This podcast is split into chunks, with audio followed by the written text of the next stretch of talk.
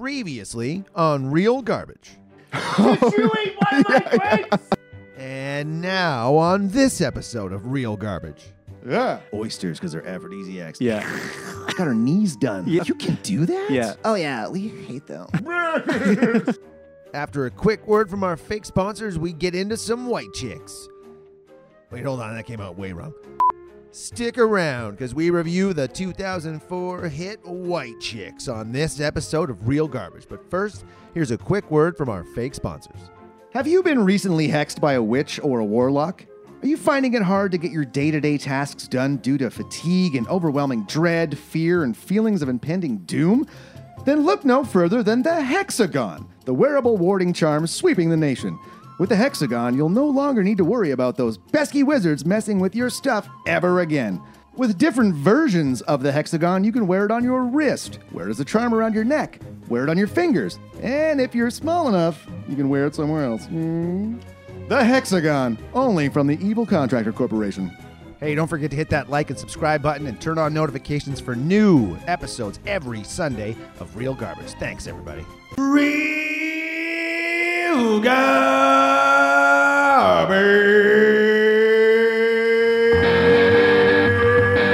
garbage.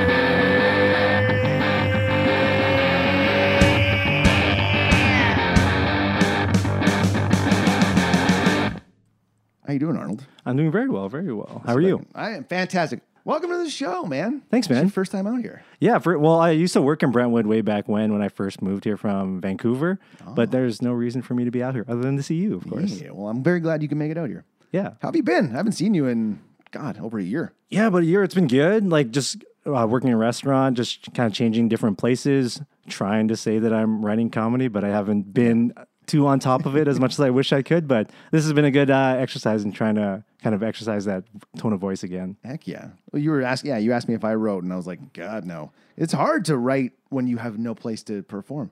Yeah. And this has just been a rough, it's been a weird year. But I was telling you about the when I went to Sonora back in November. It was strange because it was like the Wild West. Mm-hmm. Yeah. It was almost like COVID was gone. Nobody was social distancing. There was no masks. I remember like literally leaning in someone's face, being like, hey, how you been, man?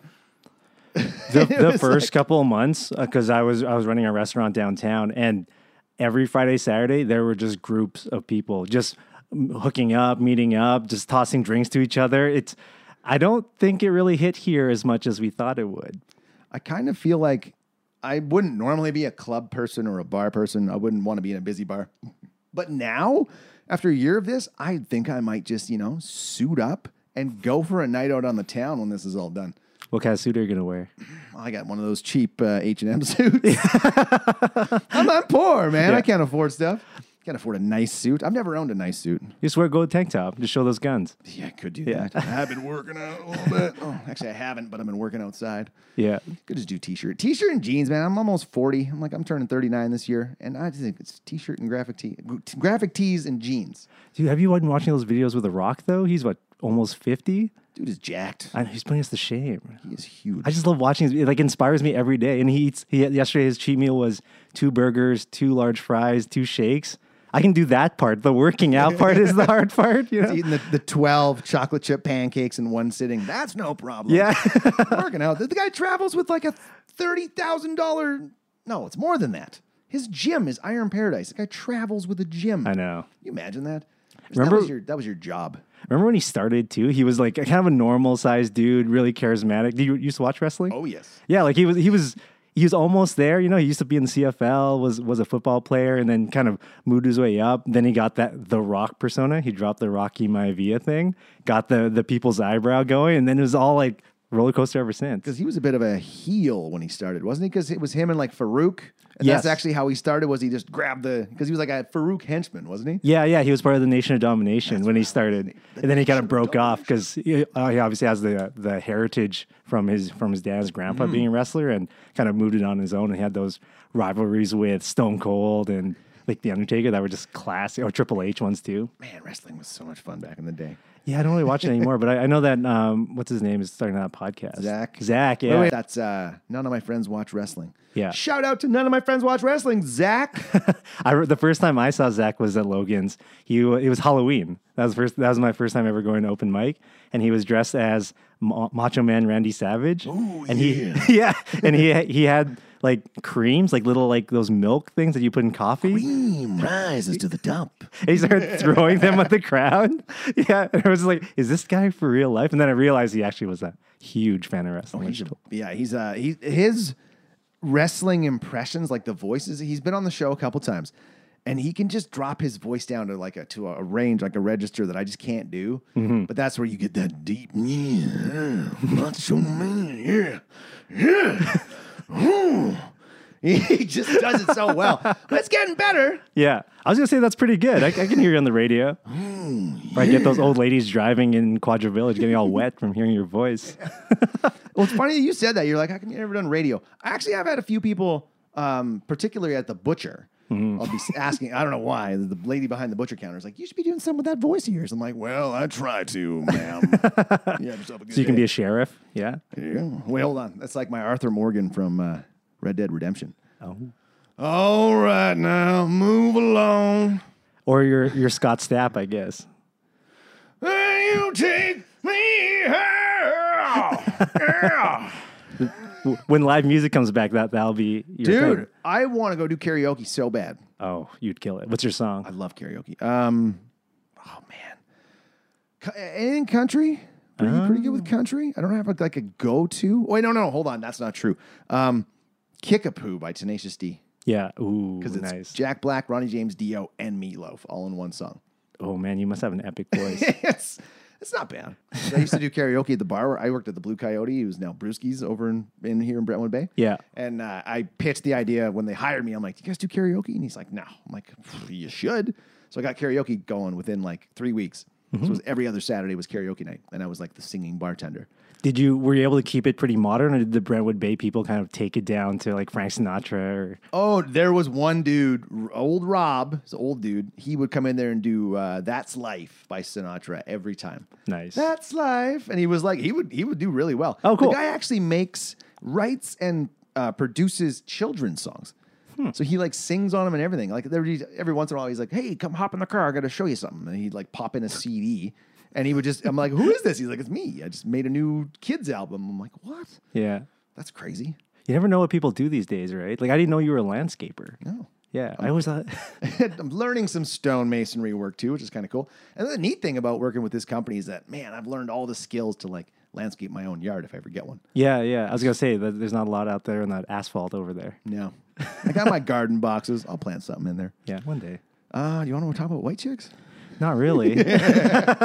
Man, this okay. This was your suggestion. It's always guest choice. yeah, yes. Well, I was torn because I initially wanted to do role models because I'm a I'm a big brother, which I which I get is almost like too good to be bad. So good. Yeah, I- Like you said that, and I was like, mm, I can't. I can't. I, like- love role models. and I like my background with it, but you're right. I watched it. I'm like, what can I say that's bad about this? Nothing. No. I just spend my afternoon with in Middle Earth with Gleep Clop and the Floopty Doos. It's like my favorite line in any movie. Still, it's so good. and and Jane Lynch was just oh she was she was brilliant You in know that what I movie. had for breakfast? Cocaine. What'd you have for dinner? I bet it was cocaine. so instead, we chose White Chicks. Oh man. which I remember, yeah, it was it 2004 it came out. 2004. Yeah, right after high school for me, I remember seeing the trailers. And at no point would I think I'd be talking about this movie to you on a podcast with 15 years later. So, this yeah was um i was surprised at how racist it was you were surprised that White Chicks was racist? yes like because man 2004 was a different time Yeah. like looking back at some of these movies it's like wow yeah they got a lot uh, away with a lot more and we were we seemed to be a lot more tolerant of of racism i guess you could say And just the, i- the idea, too, that there was a lot of sexist jokes throughout the movie. And I'm not super white knighty, I'm like partial white knighty. But, but just that idea that, that a lot of these things you could believe that's funny, like seeing a man dressed as a woman with a face mask and, and to not really think that that was bizarre or not. Like you're okay with that? Ooh, I thought it was bizarre right off the bat because I hadn't seen this. Yeah. I had never seen this. I thought I had, but like like you, I just seen the the, the trailers for it. And the first, when we first see them in the makeup, it's like, ooh, it's startling. You know, so I, I did my little bit of research, right? Because I wanted to be on top of it. Uh, so the guy who did the, re- the makeup for Miss Doubtfire was the main uh, makeup artist for this movie. Figured there was some sort of connection there because there was a point where there was there's a scene where it's like very Mrs. Doubtfire ish. And I was like, Yeah, yeah, that's right. When they when the when the girlfriends come over, right? Yeah, Um, do you want to give the elevator pitch for what this is? You explain to the listeners and viewers what White Chicks is all about. yeah. So essentially, about uh, two FBI officers, and their skill set is to dress as other people, like other races or other genders, and they're trying to solve um, mystery about two rich women who are about to be kidnapped and why they're going to be kidnapped. That's the premise. Although. The plot doesn't have anything to do with the movie whatsoever. It doesn't at all. They they kind of skim over that, like, oh, there's kidnappers, and they're Yeah. gonna kidnap the daughters of this rich guy, and that's pretty much it. And just the background about who's rich and who's borrowing money to who, like none of it really makes sense toward the end. Didn't. There was a point where like I'm watching. I was watching very closely too. Like I try to pay attention to these when I'm making notes. Yeah. And there was like there's information being being doled out, and all of a sudden like the expressions on the faces are like. We just figured something out. And I'm like, what did they just figure out? That person's giving money to someone else. Doesn't make any sense to the viewers at all. No, and I think the strength of the movie was more about the the interaction between like the rich people and then the Wayne's brothers. But yeah, this this background story of the FBI thing just didn't uh, make any sense. Actually, when because I watched on Netflix, the next movie that got recommended was Rush Hour, the first one. I actually turned it on after. Me too. I I'll watched watch the a little whole bit of thing, it. Yeah, I'm like that. That makes sense. Like it makes sense why there's like a cop related to it all, and, and obviously it's very funny too. But this movie didn't need to have a FBI background whatsoever. It could have just been two. Well, I don't know how you would have got two black guys dressing up as white chicks. I think they could have infiltrated a sorority or something like that. Like there were so many other premises I think could have worked. The sorority one would actually be pretty good. I think that well, that's what it was, right? Because they're they're kind of copying that Paris Hilton, Nicole Richie thing. That's who the two rich women were. Oh God, y- Yeah. you wow! I had like forgotten about the single life. Good, you should forget about it. Man, Ugh, this just gets me thinking about all the crappy reality show the shows that were coming out there. well, that's the thing too. Another sidebar research: the guy, the guys who did the song that Mrs. Wilson song, were the guys who did the uh, intro song for Simple Life. Let's take two girls, go feel the Isn't that Paris? because it was such a big show, right? So that's where the whole premise of this this movie came about was that what happens if these two women got kidnapped, and then can how can we dress as white chicks to make it funny? Okay, hold on. Let's just start at the start here because we worked through this linearly. Um, so we open up with these. We get introduced to the two FBI characters, and I honestly didn't recognize was it Sean Wayans and Marlon Wayans. yeah, I didn't. Re- I didn't recognize Sean in that disguise. Yeah. I recognized Marlon for sure. yeah. But the other guy, I was like, who the hell is this guy? It's just some random. And then I literally had to rewind it after they peeled off their masks and go like, was that him? And I'm looking closer. I'm like, oh, it is him. Okay. Yeah, I think Marlon's always been the one you can recognize the most. And actually, there are certain parts throughout the movie where he actually has pretty solid acting chops. Well, man, they were believable as these as these two chicks because there were points where I'm like, I don't know which one's which anymore. Yeah, yeah. And because I don't know which one originally was playing which sister. Yeah. And then I don't think they really tell us, so we just kind of have to guess. No, and then they because they were so consistent throughout the role, as as much as it is a terrible movie, they actually did a pretty good job about portraying themselves as white chicks. Like they they stayed with the role. They broke a couple times, but that was the humorous part, right? Like a guy would slap their ass and they would talk all street all of a sudden. No. Yeah. what you doing? Yeah. when they break into those, like they break out of character and they just become themselves, it's like, man, how does nobody around them kind of notice, like, why is this white girl talking like a 38 year old black man? Doesn't make any sense. I don't know either, but I was thinking about that too when I was making my notes. Maybe everyone's just so much more woke in 2004. So they were like, you know what? Maybe you can talk in any culture you want to. Maybe it's all right. She's expressing herself in a different way. We Yeah. can't can't call her out on that. Yeah, they weren't canceling people yet, right? So they you just you just speaking however you want to, and it was o- it was funny, it was cool. That's you know what? That makes sense. Yeah. Oh four was just a freer time. I just I don't know, like especially because of how race quote unquote racist the movie was and sexist the movie was. Like that's just how we saw what was funny back then. But we also had the discourse to say that that was really offensive. Now there's this outrage that if you talk about those things, we shouldn't talk about them at all. And I think that's the unfortunate thing where these movies exist. I'm not saying this is like Pulitzer Prize winning stuff, but at least we can openly laugh at these things and talk about why it's ridiculous that these things are happening. This episode's actually already been canceled. Yeah. As I'm making these notes, I'm like, I wonder how many people will actually complain about this episode. Yeah. Uh, I, we'll just we won't just do any impressions. I think that's the main thing. I, I can't do a good black voice at all. Yeah, I won't try. Yeah, I don't. We'll- we'll- we can try them. We can edit them out later. yeah. There's a couple. There's a couple good lines, but yeah, I won't. I won't do them in any accents. So they, I found that this movie it started just amped right up, like because the the, I, the sense of humor and a lot of it was like just throw it at you and just throw more and more and more at you. So immediately, Marlon Wayans' character is like over the top, like screaming at these Russians that were sup- that we're thinking are drug dealers, but are actually just ice cream salesmen.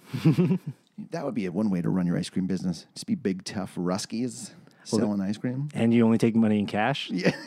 a briefcase briefcase full of cash. Thank you, sir. so yeah, they bust these guys. They bust the wrong guy, uh, and then the actual bad guys come in later and like, oh, you have your ice cream. Oh wait, sorry, wrong place. Let's get out of here. And in classic 2000s fashion, a full shootout breaks out where there's complete clips of ammo shooting each other, and yet they're police officers. So, like, there's no semblance of reality with like law enforcement whatsoever.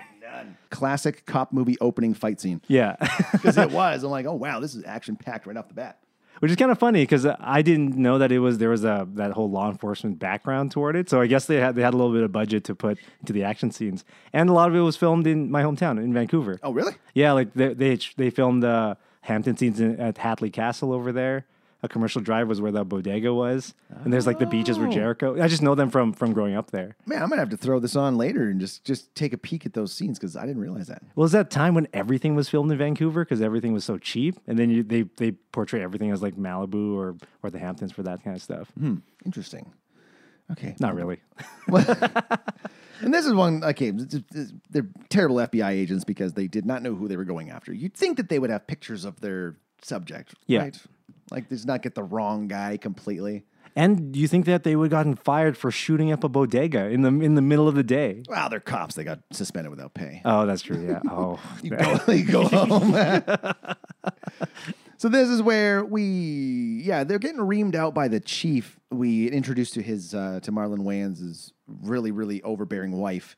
Phones him in the middle of the argument. Hang on, gotta take this. No, honey, I'm getting yelled at by the chief. Yep, bye.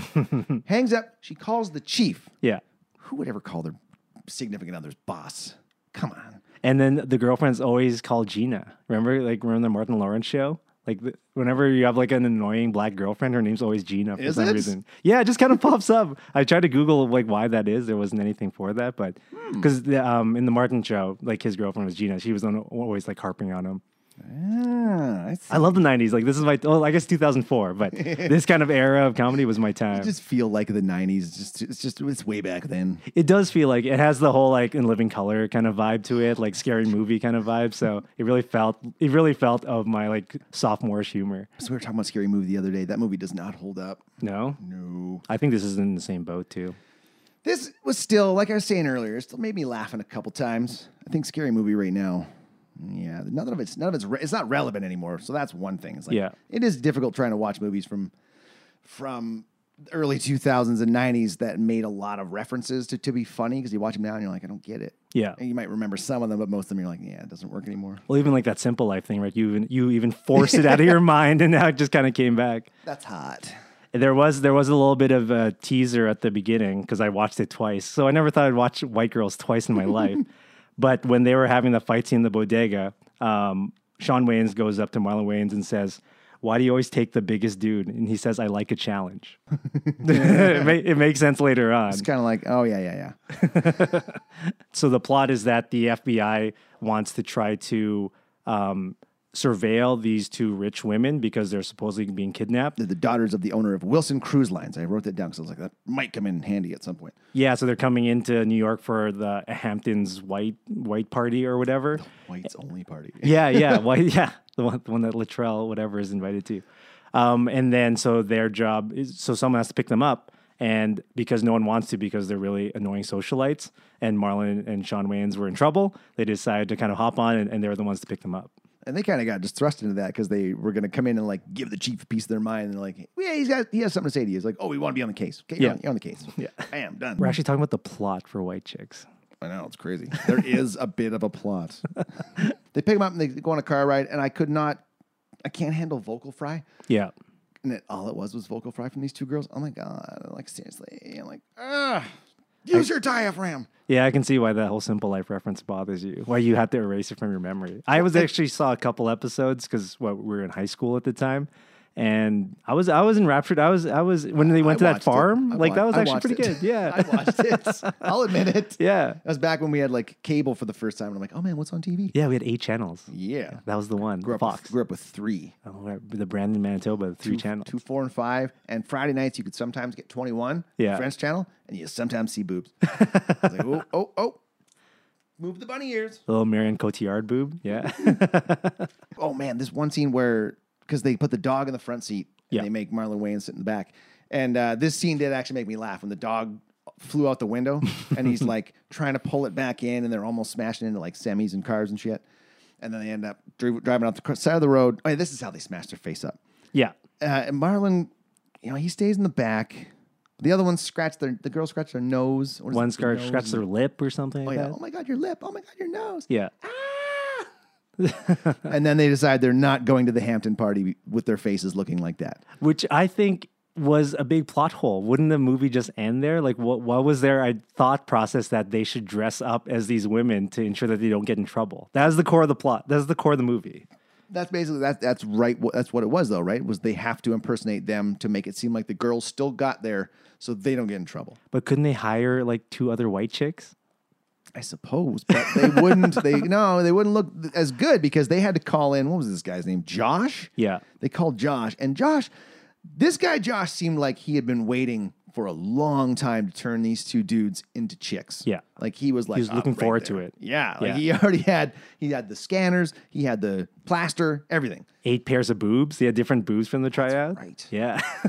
I watched this movie twice. It was funny how they're just freaking out. Like when he sees the boobs on him, he like freaks out when they're. I'm like, didn't he tell you that he was turning you into a woman? Why are you freaking out? If, if anything, and they put put them on me, I'd be like, "Ooh, yeah. I start playing with them. was gonna say you're You got- looking pretty big right now. You so. got, you got any bigger ones? that would be man. If it's a good thing they can't just put our consciousness into the bodies of other people. I'm kind of looking forward to that actually. Well, I've talked about this before. I'd like I like the idea of the neural link Yeah. and VR. That's gonna be cool. Who do you want to be? Well, I just want to be able to. I, I like the idea of of like say say you're in town, I'm here, and my best friend's somewhere else. We all plug in like Matrix style, and next thing you know, we're pulling up next to each other in some cars in like a driving game. It's like let's Yeah. go for a cruise, boys. That kind of like immersive experience, or even something like like first person shooters would be insane. Yeah. I don't know if that would be good for us though. That w- Full on VR Neuralink style first person shooters.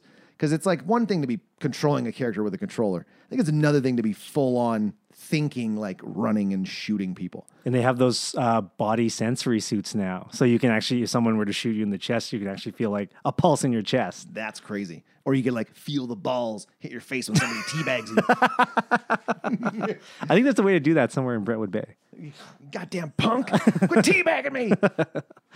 Uh, so yeah, they come over, they Mrs. Doubtfire these two, and the first the, like the first look that we get of them, Yeah. I literally went like, yeah, Yeah. because they it, it's it made me uneasy Yeah. because it didn't look natural. at Well, all. there's it was a lot, really white, and then there was like these red marks under their eyes, and they grew taller. They were Yeah. the women grew taller. that would be the one giveaway right there. Like if I saw saw a friend and I was like, wait, you're eight inches taller, yeah, something's not right. they said they got knee implants. that's Oh, yeah, what we- they they Got said. her, got her knees done. Yeah, You can do that. yeah, They- Where do they go to a hotel next? This yeah. is They what- go to the Hamptons. They, they Hamptons. go to the Hampton Hotel, like the Royal Hampton Hotel. And I forgot for a second that they knew who Gomez was. Yes, because he was he was one of the other FBI officers that was kind of slagging them because they were fuck up on the first case. Gomez and what was the other guy's name? Fletcher or something like that. Samsonite. That was way off. So they they they're like I, I didn't realize they knew who Gomez was because I'm like man they're being really mean to this Hispanic guy because they're calling him like Jose and Julio and like they give him like six different names. I was like wow why are they being so mean to this guy? And then later on I was like oh it's Gomez. Yeah, Yeah. I guess that- that's that's is that what you mean where you're talking about it was a little more racist than you thought the movie would Well, be. that's little that's bits of it there, but it's like later on when Latrell makes some comments at the party, you're like, wow, okay, that's Yeah. Uh, and just like you couldn't get away with white face right now either, no, full white no. body, which that to me was like, man, this was and it's only 2004. It's not that long ago.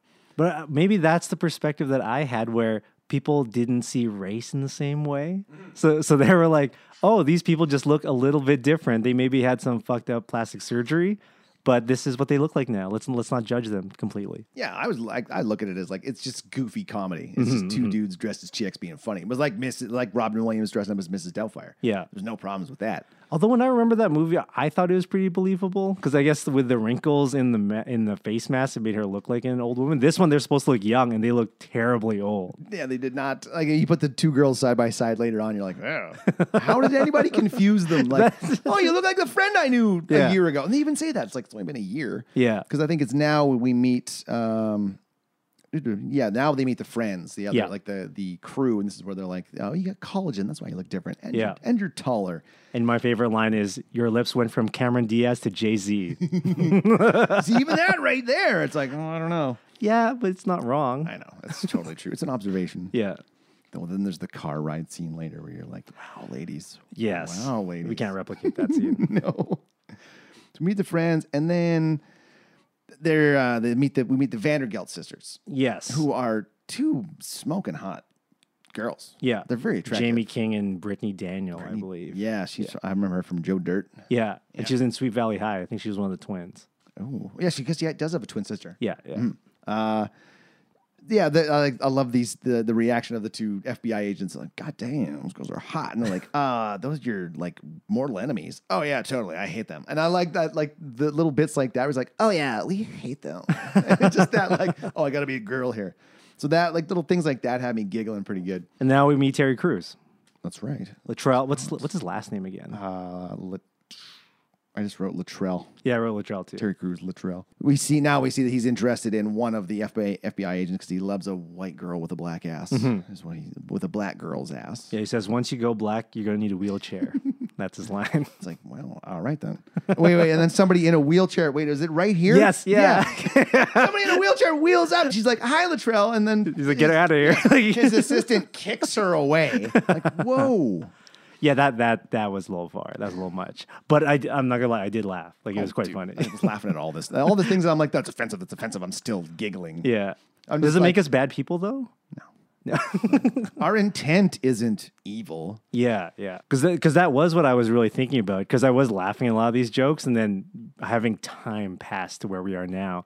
Like, does that mean that I'm racist, or does that mean that I'm like, suggestive against people that are paraplegic? I don't know. our intent is not evil. It is it's, we're here for humor, and we're we didn't make the movie. Yeah, and I, yeah. I was getting existential watching White Girl, so then I knew I had to get myself back to watching this movie. So now it's the car ride, Mm. and then like even man, th- it was just star- it was startling to hear because you know the two they're singing along to. Uh, Vanessa Carlton, A Thousand Miles. I couldn't remember the name of the song, but Yeah. I'm like, I've heard the song a million times. It's actually a dude. I'll show you a video after. It's this guy sitting on a street. He made a TikTok. Yeah. and he's going. Making my way downtown, walking fast. I'm a seagull. Go fuck yourself. The camera swings over and he's holding a seagull in his hand, and it's like, "Bah," yelling at him, and he just tosses it away and starts going, "Ba-da-da-da-da-da-da." Wow, he is a live seagull. live seagull because he's got a bunch of food and there's seagulls flying around and he sings that and then it just cuts over and he's like a seagull in his hand. I'm like, what the hell? That song. wa- That song was such a banger. Like 2004. Oh, it was so good. But it was funny. I saw that video and then we wa- I watched this and I'm like, what the hell? That song is in in this movie. And like, Yeah. man, the universe, bro. Yeah, I, I think it just makes sense. It was just a very popular song for white girls to sing in the car. I'll admit I was singing along a little bit too. Yeah, it's a and I really good loved song. seeing Terry Crews sing along to this later. Oh, Because that I hadn't seen the movie, but I remember that from the preview is Yeah. him doing the yeah. singing along to this, and I was like, oh man, Terry Crews is gonna sing this song later. So apparently he did that all in one take, which I totally believe because Okay, oh, he's yeah. such a good, he's actually a really good actor. Like he's actually quite funny. Have you watched Brooklyn Nine Nine? Yeah, yeah, exactly. he's so good. And him dancing in this later, man. Oh man, such a good dancer. What uh, was it? Was it the Wayans show where he was the personal trainer? I, don't I think it was remember. Damon Wayans and him on uh, in one scene where he's in a gym and he's dancing with the weight with the dumbbells.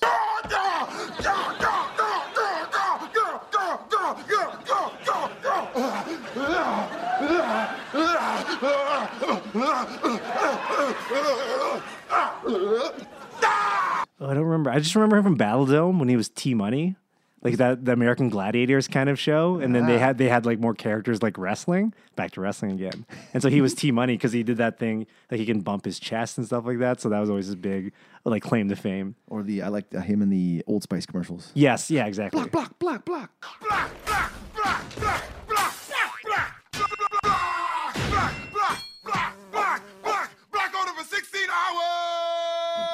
The girls are shopping now because they're like, oh, what are you going to wear to the party tonight? We're going to wear this. They're like, "Pff, no, you're not. Yeah. So they go shopping. He gets the phone call from his wife, and this was this was another like one of those moments that had me laughing because he's it, it's good, and then all of a sudden this woman comes in and goes, "Oh, you're not going to get that big thing in there with, Yeah. into this tiny hole with that big head. Let me help you." And they're like sex sounds through the phone, wife screaming, "What's going on?" Yeah, and then the, the, that lady that was fitting him said, "Oh, perfect fit." and she's like out of breath, breathing heavy. I'm like, man, you're just making this worse. I did like a lot of the movies that we break down on the show. It's like there's too many storylines going on. Yeah. Hmm. I found this one just had just the right amount. You've got like the little side story of the wife and his and her friend because now she's like, oh, we got to go find this this guy. We got to Yeah. find where he is because he apparently hasn't told her that he's going to the Hamptons. No. hasn't told her anything about what he's doing for his assignment. So just leaving his wife in the dark, it's irresponsible on his part. Yeah, He should've- and and Marlon Wayans, he, I guess he doesn't want to lose his job, right? Because there's benefits and everything involved, so that's why he's kind. It can kind of make sense why he delves into this cockamamie scheme of dressing up as a white woman because he doesn't want to lose this really good job that he has. I wouldn't want The FBI's got to have a pretty good pension. I would That, that's what he was saying. The benefits. think. Yeah. I also like the little, like another one of the little storylines, the FBI agents, those two, because Gomez was always asking the other guy like silly would you rather questions. Yeah. So this one, the first one we see is Oh, like yeah. uh, Rosie O'Donnell. Was it Rosie O'Donnell or Janet, Janet Reno. Reno? Yeah, yeah, I hear Janet Reno. All I can picture is Will Ferrell. Yeah, As yeah. Janet Reno. We're gonna review White Chicks. yeah. That I don't think a lot of people know that reference anymore. The SNL reference. It's so good. It's so it's re- it's very good. It's like Yeah. classic Ferrell. Apparently, she she went through a lot of trauma because of it, though, and then she ended up Mm-hmm. like losing all this because because it portrayed her in such a horrible way. Oh, But she was just only prosecuting that case, right? And so she had to kind of pro- like go through a lot of therapy to kind of decide what she actually looked like and stuff like that. So Wow. yeah, well, it's pretty traumatic. Like, it's such a huge character. no, it was John Goodman played her. It wasn't Will Ferrell. Janet Reno. Yeah, No, Will Ferrell. was it Will Ferrell? Yeah. What am I thinking of? Because he was big, tall with the with the shoulder pads. Shoulder pad. I can't. I can't. I'm do getting it. confused. J- Um, John Goodman played Linda Tripp. Remember for those S- the the blonde, he would play the blonde. He had the blonde wig on. He was the prosecutor for the Monica Lewinsky trial. Oh, I, I can't picture it. I Yeah. gotta, we're gonna find it after though. I Well, we'll find it. Yeah, I love old eh, old SNL. I mean, have you watched any new SNL at all? no, not SNL? that much. What's good? What's good about it? Ah, I watched one with David, well, not, uh, Dave Chappelle and Foo Fighters. I think Oh wow, like a few what a probably, spread. six weeks ago. It was pretty good. Yeah. Chappelle just did like 20 minutes of stand up off the top. Couple, Yeah. couple sketches. Oh, that was right after it was after the election, right? Because he did the one in 2016 after the first election. Yeah, yeah, it was good. I liked it. But Oh. uh, Nice. he did one pretty good sketch with Count Chocula. Yeah. I can't I can't repeat it because he says some offensive words, but it's pretty good. Why don't you fire Count Chocula? How come he's still working, huh? But I'm not even black. I'm made of chocolate. A likely story. That's the hard thing with this movie. Like, there's a lot of jokes you can't really tell. Like, it just doesn't sound accurate coming from an Asian guy and a white it dude. does not. No. But I did think that these two FBI guys could have like their own little spinoff. Yeah. Because they Oh. were they're pretty funny. I recognize the one dude from like uh, Dead Man on Campus. That's like he was the one character in Dead Man on Campus that I remember. Yeah. Because he was always just super extreme. Or uh, Night of the Roxbury. He was the personal trainer. Oh. That was like that one. They ended up marrying Will Ferrell's fiance, oh. Molly yeah. Shannon. Yeah.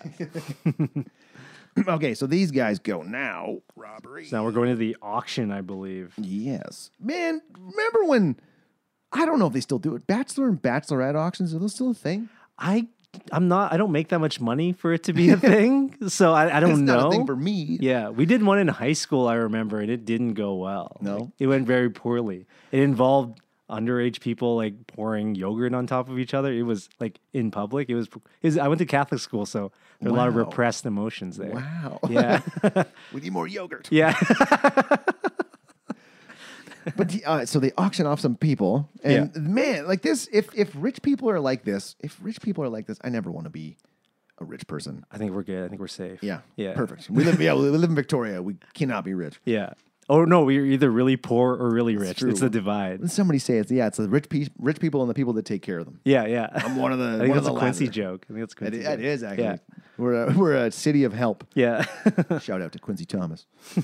so she auctions off herself, one of the Vanderbilt sisters. yeah. For like twenty G's. Yeah. No, no, no. Twenty thousand. Yeah. And then yeah, then it's uh, one of the white F, one of the FBI agents that goes for fifty to Terry Crews. Till Latrell. because he does he wants it. Yeah. And this, I kind of got a kick out of the other FBI agent like jabbing people in the back, Mm-hmm. like whoa, putting their arms up, because that's what you do when somebody jabs you. is you put your Yeah. arm up like this. I just think the whole auction thing's ridiculous. Like I can't believe that we were okay that that was a scene in a movie. Like you wouldn't see that now. new. And she also ends it with sold for fifty thousand dollars to the big black guy. Yeah. she says it like that too. You're like, wow. See, there's little things like that where I'm like, all right, that's it's not cool. I just Or, don't like, even know if that would be funny in 2004.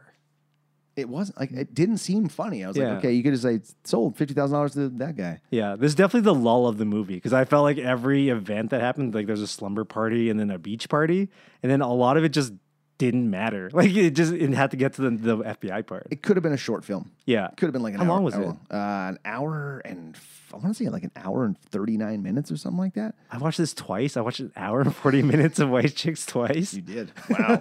I was like, I sometimes put him on as background sound before we do these episodes, but today I'm like, nah, I'm good. I got Yeah. it. We'll figure it out. And that's, yeah, it's this scene where it's the Mrs. Doubtfire type thing where the girls are coming over for the slumber party. Mm, yeah, And I, yeah, I, I'm, so I'm thinking like, how would they have known? Because the girls are like, don't you remember it's your turn to the slumber party? But then I'm remembering, oh yeah, they were communicating with the other two. And I wonder if they were, were the girls talking with their two friends before they met up at all? Like, or had they just gone a year without seeing each other and that's that? I think they said it was a year. They said they hadn't seen each other in a year, even though they look exactly the same. Mm-hmm. And then cell phones weren't. The 2004, no, cell phones were around. The iPhones weren't. Like, smartphones weren't. yeah, but regular cell. So they must have been texting each other and stuff. I guess. And that was the whole thing was the so the actual Wilson sisters are just in this apartment. Like they don't they don't leave. Like these these scars don't get healed. I think it was my next note or three notes down was at this point, are the actual girls still in a hotel room somewhere? yeah. like uh, do they are they not like because the FBI agents were there with them, yeah. but did they just tell them, "Hey, you just stay here for three days. We'll be back." Well, I thought it would have been funny if there was some kind of side plot that they would be like what would keep them in this hotel room the whole time because they were essentially saying that they didn't want to go because they had to heal some scars. Yeah, two scratches. Yeah. they could have just c- covered up with makeup. Well, that's the thing. Realistically. Or go back home. They don't have to stay at a hotel room. Like the, so so the idea that they were able to live this life for weeks that it, like, almost it seems like weeks passed for this point of the movie because there's like a slumber party and all that stuff. Yeah. That that no one knew that these girls were missing, which is what they're trying to prevent in the first place. This kidnapping. The FBI kidnapped them. Yeah, in in like in hindsight, they left them in a very susceptible position. They left them in a hotel room where Yeah. um, kidnappers probably could have found them. Yeah. with no FBI protection. and then at one point, the girls just leave. Yeah. Like, yeah, we get there. We get there in a little bit here. Um, because now They go to the beach now. So there's that beach scene. That's right. And he's uh, Terry Crews is rocking a speedo. Oh man, man, he's a he looks- massive human It being. looks so good. Like, Damn, Terry, look at you. He's like all Terry. oiled up. Like it's like the mid nineties. So in the midst of this, um, Sean Wayne's character has like developed a love interest to this one uh, reporter. Yeah. who I did as well. I'll admit. Yeah. She's gorgeous. and uh, he's like, "Hold on, I'll be right back." He takes his so this makeup obviously doesn't seem too hard to take off and on uh, because he just dives into like a little pool house and bam, he's in his and he, I guess he had a suit laying Yeah. around too. Well, no, she he goes into the change room that Latrell comes out of because Oh. he because then re- when the in the during the auction she kind of mentioned about how she wants to go on a date, but she al- she always dates like poor guys, Mm. and then he was like, oh, so you want to date a rich guy? Oh, so his plan, so Sean Wayne's plan. I know I watched this twice. Yeah, I'm glad you I'm glad you caught that. I totally did. So Sean Wayne's plan is to dress up as Latrell and be Latrell, and then go to his house to take this girl on a date. Mm. That's right. That make that next part makes sense. Yeah, because he goes up to the pool bar and was like, and paid these two kids five bucks to say like, "Hey, Latrell, I need your autograph," and then pretend he was a, a big cool guy, and then that's how he asked her out on a date. I'm guessing he was a basketball player. He's a basketball Oh, player. okay. He says he's a forward, even though Terry Crews looks like a football player. Yeah, so- that's what I was, I was gonna say. Is he does not look like a basketball player. not at all. So uh, yeah, okay, I missed that. I missed them calling him Latrell because like at one point I was like, "Who the hell is Latrell?" Because I knew who he was. Then I forgot the name later, and I was Yeah. like, "Is that Terry Crews?" And it makes sense why he goes to that house because I did miss a little bit of that part, but then he ends up breaking into Latrell's house. Yeah, I, I remember that part. I'm like, oh, he's just gonna take her to Latrell's place. Cool, Yeah. but I didn't realize that he was. I forgot that he had like pretended to be Latrell. Yeah. Mm. And so this is when after that, so now they go on the date. So Marlon Wayne's character and Latrell go on the date. So Terry Crews picks up. we gotta give them names. Ah, It's, we've gone this uh, Mm. far. Tiffany. Tiffany is Marlon Wayans and Brittany is Sean Wayans. Okay, yeah. So he picks up Tiffany, and they get in the car, and this is where we get to see him seeing him all on to Vanessa, Vanessa Carlton. Vanessa Carlton, Thousand Miles. yeah. Nails it in one shot. Love this. And then uh, they pull up to where they're going for dinner, and Sean Wayans is there ready to take the keys so he can go to his place. Yeah. And I loved how how they had a full conversation in the time it took Terry Crews to get out the door and around the back of the car. Like basically just full on Q and A back and forth. What are Yeah. you doing? This is what I'm doing. This is my plan. Blah blah blah. And Terry Crews doesn't even notice. Like Latrell doesn't notice. You would think like like what was he doing? Is he looking at himself in the mirror? Yeah. side mirror. Like, is, is he like fixing his? I don't know. What's he? What, Fixing what his he's chest. doing. Yeah, he's popping his pecs. Look at this. Yeah. They, so they they go for dinner, and then he takes Denise to Latrell's place and uh, gets attacked by the dog. Well, pushes the housekeeper out for starters. Yeah. That yeah, that's a pretty problematic scene. Mei Ling is the housekeeper's name. Just yelling in nondescript Asian. like not it's not Chinese, not anything. Oh yeah, you would- you would probably know, or you might know. Uh no, I'm Filipino, so no. Oh, okay, never mind. sorry. Was that was that racist? No, because we're we're friends. That's okay. Yeah, okay, good, good. We're friends can't be See- race to see, each other. My intention was not evil. It was exactly. a That's why I legit- felt okay watching this movie after that. So yeah, then and then he's like, yeah, I'm showing her the place, and goes to get some something to drink, and he's like, oh, she goes, do you have a dog? And he's like, no. Well, what's that then? And there's a Rottweiler. Yeah. It just attacks him. Oh, but before this, she's like, "Oh, what's that picture?" And it's a picture Oh. of Latrell. so Terry Crews like with just like a, a leopard skin print around his loin area. loincloth. It's like, and who's that? It's like, oh, it's my personal trainer. It's like you have a picture of your personal trainer in your house. It's inspiration. Yeah. You know? keeps keeps me inspired. Yeah. Keeps me accountable. Yeah. At this point, I was thinking, how how is Sean Wayne's character planning on getting back to the restaurant? Because they're like they're they're at, they're in the house, they're having drinks, and he's made no mention of like how he's gonna get like because it's gonna seem weird. They leave his house and then he drops her. He's gonna drop her off, or he's gonna take the car back to the the restaurant. just seems like he doesn't have enough time to do everything he wants to do. No, well, he he's the valet, right? So Sean Sean Waynes is the valet at the restaurant. So I guess he takes the car and then he waits for a call from Marlon Waynes to pick him up. Oh. That's why he knows how to come back. That's right. But it seems that like how would Marlon Wayans know how far away he was? I don't know. So many loopholes here. yeah, We gotta answer questions. that was my main. It wasn't the racism of the movie. My concern is the plot loopholes. Yeah. Doesn't make any sense. But the dinner is actually really fun because that's when uh, Tiffany or uh, Marlon Wayans chews and spits out her hangnail, It lands in someone else's wine. and Terry Crews is still enamored. Like Latrell is in love with this woman. That she orders everything she can to make her breath terrible. And then that I was giggling at that too, and he's she's like, "Man, you sure can't put it away." And food flying out of his Yeah. mouth, like, "Oh, gross." And uh, Latrell orders um, chicken, only white meat. And also oysters because they're aphrodisiacs. Yeah. Sorry, I almost choked on my tongue. Oh, my, I made a note. His tongue is huge. man. He sticks out, and it's like five inches wide. I'm like, Yeah. that's just that's a massive tongue. He really is the the star of the movie. Like he put every scene it just hilarious and just bizarre, like so memorable. I just love Terry Crews. Oh, so good. So good. Uh, so now, oh yes, and just to try and deter him even further, he lets out a massive fart, and I loved his reaction is like, "Ooh, we gonna get along just fine, Yeah. baby." He says, bask in the ambiance. You taste it. it remind, yeah, it does feel like a Wayans Brothers movie now too. So now they go to the club, and this is where this is where I was like, "Wow, okay, 2004, we accepted a lot more, Yeah. or a lot less people went like, hey, hold on a second, How old were you 2004? I was like about I was about 19. 22, Okay. Yeah. So so you were going to the club too. So Yep. so E and and raves were were yeah, okay. Yeah, yeah. Cool. even into my adult life, I've, I've toned it down now." Even last night. But- you know? last year maybe. Yeah. But uh, this scene, yeah, T- Terry Crews is this young kid's like, so how's that going with with uh, With Brittany. with with Brittany? And he's like, he's like, oh, you know, I'm having. She's a tough nut to crack. And he's like, yeah, give her a couple of these and her drink, and she'll be fine. I'm like, and he's like, these will really work. And he's like, hell yeah, bro, I'm on some right now. And I'm like. You're accepting drugs from someone you don't know. Or wait, who was that guy? Was he, that was He that his assistant? No, he was the friend of the guy that's dating one of the Valder Valderbert um, uh, Van Vandergelt. Vandergeld Vanderbilt. um, sisters. He's just essentially their their Oh. drug popping friend. gotcha. Yeah, and he's the one that says she puts the e in easy. So good, like who? How, like that's Oscar winning writing right there. How can you go wrong? She puts the O in ho.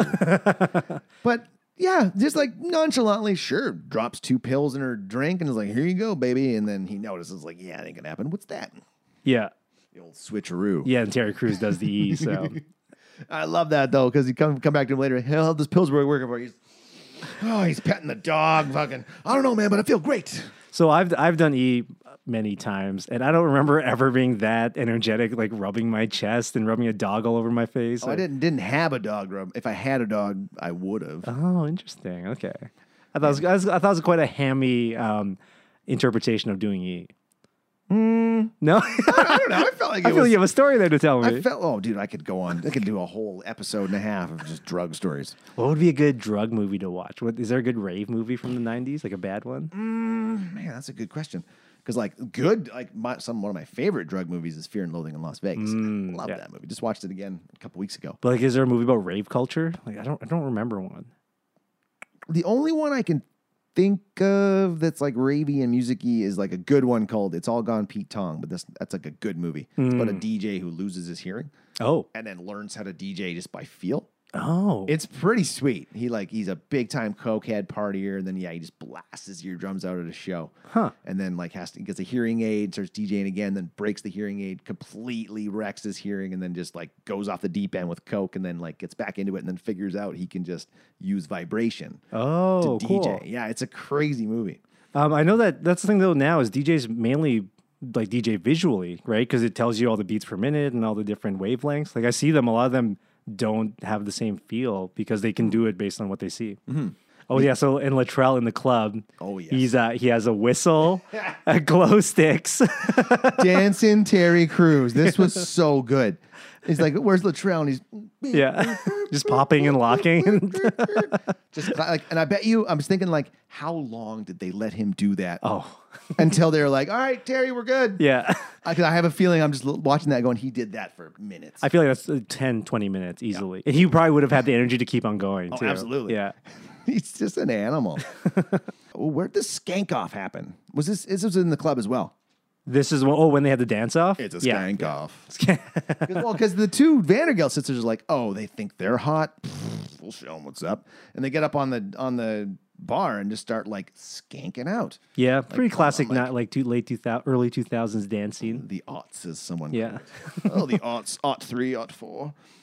So they have a little, yeah, a little dance battle, and they win. Oh, because the two FBI agents are like, pfft, they get totally hip hop on them. that's right. They do. They play Run DMC and they actually uh, break dance. Yeah, yeah, yeah, Like you know, you know it's not them, but I'm like, those breakdancers are pretty good. yeah. But I did and, like that scene. and that's how the real um, Wilson sisters come back because they see that oh, like we we hit up this party, we become huge, and they're like, wait, we've been in this hotel room the whole time. That's Yeah. not us. We weren't even in the Hamptons. What's going on? it's time to investigate. Now this is where they leave. They just like, "Well, we're gone. Yeah. No FBI protection. Nobody watching them. And even the FBI agents that were following the other two were not even don't even can't even tell them apart. Yeah, That's how good the makeup is. oh, the wife is there now. Yeah, I believe this is Yes. where Gina shows up, and then she shows up at the hotel, and then because she she hears um, sh- uh, Marlon Wayans' character, um, and then he's trying to go in the ho- in the room, and then but Sean Wayans is like it's a huge hotel room, It's- so he's kind of running around trying to dodge her. It's, it's a very Keystone Cops type thing. Yeah, yeah. Well, th- this this whole part of the movie is when, when in in scripts where it's like the, the darkest before the dawn. So the girl, the wife leaves. They they lose their job. You know all those different parts, and then they find out that the Vander Vandergeld's prints are on the ransom note. Ah, ha, ha. Yes, they put it all together. This is how good the story was. Was that we had we had to write down how it happened, and we still don't remember. And this is where we find out that Heath is a bad guy as well. Yes. Heath's been in on it the whole time. Which is he really a bad guy though? Like I guess he's a, he's an accomplice to the Vandergelds. I suppose he's just a dick too, though. Yeah. There's like he says like, oh, you know, I'm done because he's like, I want you to come over at like uh, Three. two, three, and she's like, mm, no, I'm done being your doormat, and he's like, oh, baby, you were never even a doormat. Like, what you- who made you think you were important enough to be a doormat? I'm like, wow, somebody hit this guy, Yeah, and then I'm pretty sure somebody does. that's true. And like, yeah, he gets punched in the next uh, right after that. Then the fashion show. Yeah. Oh, the fashion show with the opening opening song, "Let's Get Started" by the Black Eyed Peas. Oh yeah, I was. I'm like, wait a minute. Oh, it's the censored version. that's right. Because even that, just think like, man, that was early 2000s. That was like a popular song. Yeah, It was like a hit song. And I'm like, man, times have changed. I remember listening to a lot uh, on the NBA playoffs. So they had to obviously change um, from the R word to started, Mm-hmm. and then they played like every time in and out of breaks. And but then I didn't realize that that was the actual word to the song. And who thought it was okay to make that the the words of the song? Like it got through how many hoops? It's crazy. It's crazy. Because like now you can't even say that word. And Yeah. it just like triggers people. I dated a girl once a couple years ago, and I would just say it like I'd say it like Oh. it- it- just just to say it, like not not s- calling anyone that or Yeah. anything. I would just use it to describe situations. Yeah. but I said it once, and she was like, ah, and it just just set her off. And I was Yeah. like, okay, it's all right. I know not to say it around you. I thought you were gonna say she was this No, no, R word. no, no, no.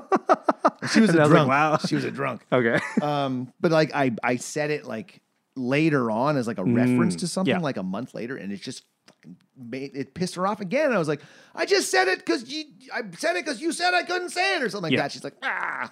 But that's the thing. If you own up to it, like it's when we used to say "gay" all the time for something that was lame. Yeah, but now, now I ne- would never say that, and if I were, I would just apologize for that. But I know, yeah, that that word seemed to the R word seemed to have taken way down a darker path. You can't even mention it anymore. Yeah, it's just it's funny because like that's I would use that to describe situations. Yeah. Like gay or R word would be situations. Like, Yeah. Oh man, this is so whatever. But I, I get it because then it, it frames mental health in kind of uh, like a very simple term. But then that's it's not like anyone of us like knew anyone that had like Yeah. mental health issues in that same way, or we think that that's related. But I get it. Like if, if there's a certain segment that thinks that's offensive, it's not my my place to tell. Exactly. Yeah, We just won't say it, I guess. we'll just listen to Black Eyed Peas instead. So the fashion show, the uh, the Vandergelts aren't part of the fashion show, so they get pretty pissed off. So they're going to do a little carry type thing and Yeah. jump paint all over the people in the fashion show. It's also where the sisters, the Wilson sisters, show up. So during the fashion show, you've got the FBI agents out there intermingling with the two Wilson sisters because they show up. They're like, "Oh my God, we want to be on the show," and the fashion guy's like, "Didn't we just have this conversation?" yeah, but suit up anyway.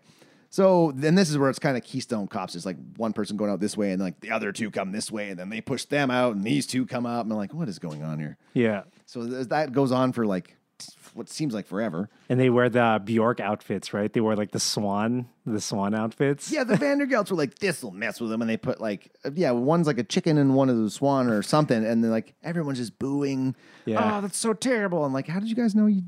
How did you not know you were putting those on, or would they even care? And this is even just the whole thing about you still don't think these are different people. Like they don't look anything. It's too much of a suspension of disbelief. Like, and that's where the movie started pulling away from me a lot. Where, come on, guy, like they're clearly look completely different. she's she's six foot four. The other one's five six. Like they're not the same people. And then when you even get them both on the stage at the same time, I'm like, Yeah. they don't look anything alike. No, at all. no. Even though they use like computer gen, like computer technology to scan their faces to make perfect replica face masks for them. Because that's what computers were used back then to make face masks. 2004. Yeah. Get your face masks made with your computer now they just give us algorithms for QAnon videos. or on YouTube. There's actually YouTube with a U. Yeah. That's a whole other world there, apparently. What Oh, yeah. Let's get started. Let's do it. Let's dive in. you guys been doing? How was the podcast? We just watched conspiracy videos. That's all we did. So now, oh yeah, uh, they they dropped the van. I don't know how the catwalk came down. Yeah. the Vandergelt sisters came off the catwalk, hit the ground, didn't break any bones. No. then the paint came later. Yeah. and just soaked them, but didn't get anybody behind them. No. Everyone in front though, because they said it was like avant garde that they got sprayed with all this paint. It's unbelievable. Yeah. And then this is the part, uh, it was like somewhat racist part too, where there's like a Chinese gong goes off and the dragon. Do you remember this part? Didn't- oh yeah, yeah, yeah. Yeah, and then What's the, the this? dragon comes out, like the Chinese New Year dragon comes out and enraptures Marlon Wayans and then the the Wilson sisters, and that's how they try to kidnap them. It's very, very elaborate kidnapping. I was gonna say plan. Like there who are thought- fireworks. who thought of that? Like, listen, we're gonna get them during the fashion show. Yeah. Why not just wait till they come outside? And this was the long term plan. The long term plan was to hire a Chinese dragon to capture these two. Like this, this was the, the long standing plan. That's a long game. Oh, I was gonna say it was brilliant. No one saw it coming. And uh, yeah, so they they foil the plans of the kidnappers. They you know spot the white legs, tackle the dragon. Yeah. Um, Marlon Wayans uppercuts a dude into a tower of glasses. Yeah, And then Terry, yeah, so Terry Crews is laying on the ground. Why was he laying on the ground? I think he tackled someone. I'm pretty sure he tackled someone. I just remember this is where it reveals that the Vandergelds are M- MC Hammer broke. I Oh yes. Yeah. what was the other? There was like, are we this broke or MC Hammer broke? forgot what the other one was too. Oh, Martha Stewart broke or MC Hammer broke. That's MC right. Hammer broke. Yeah. oh, no. Why Terry Crews on the ground? Because he takes a bullet for Marlon Wayne's character. Yes, that's right. That's right. So he gets shot. gets shot. I love how his, his assistant's like, oh, it's gonna be okay. So maybe we'll fix that stain. So Yeah. don't worry. Who cares? It's just a stain. But he's like, uh, no, I, I, I, I took a bullet for you. He's like, I don't think you, I don't- I'm not who you think I am. Yeah. Pulls off the mask and he's like, oh my God. This is where I was like, Terry, what the hell? Because he's like, this was a whites only party. Yeah. And he like snubs him. Well, Terry says, like, I can't believe you're not white. not that he was a man underneath the costume. And then he yeah, just, mm, not talking. get out of here. wow. Okay. Interesting. yeah, it's funny. He has a lot of dark scenes, but he's still kind of redeemable in the same way. He's just quite fun. And everything's all wrapped up neatly. He's got the sisters and that's it. That's it. Oh That was white chicks. Yeah, I, I'm I'm pretty happy I watched it twice, to be honest. Well, so what was your take from the movie? Is there one? Yes, it was. I still, I had. It wasn't. uh It wasn't like a dreadful watch. I wasn't like checking the time every ten minutes, going, "Oh, let's make it stop," because that happens a lot. It was as silly as it was, and as uh, out there it was. It was still fun to watch. It had funny moments. It was a loose story. It was like a weak storyline. Yeah. So it wasn't like you know anything to write home about. I'll never need to watch it again, but I don't hate that I watched it though. Exactly. I'm, I'm on the same page. Like I, I can say I've watched it. So someone says, "You seen White Chicks?" Yes, I have. I, I wanna was watch it? reading the Nope. wik- I was reading the Wikipedia page. It says it's called classic now, Hmm. supposedly. Well, I've heard it's it's odd because I've heard a lot of people reference white chicks over the last ten years of my life. Like, Yeah. oh, that, like like from white chicks. I'm like, I don't know what you're talking about. So now I can actually get those references. Nice. Do you have a real rating for this?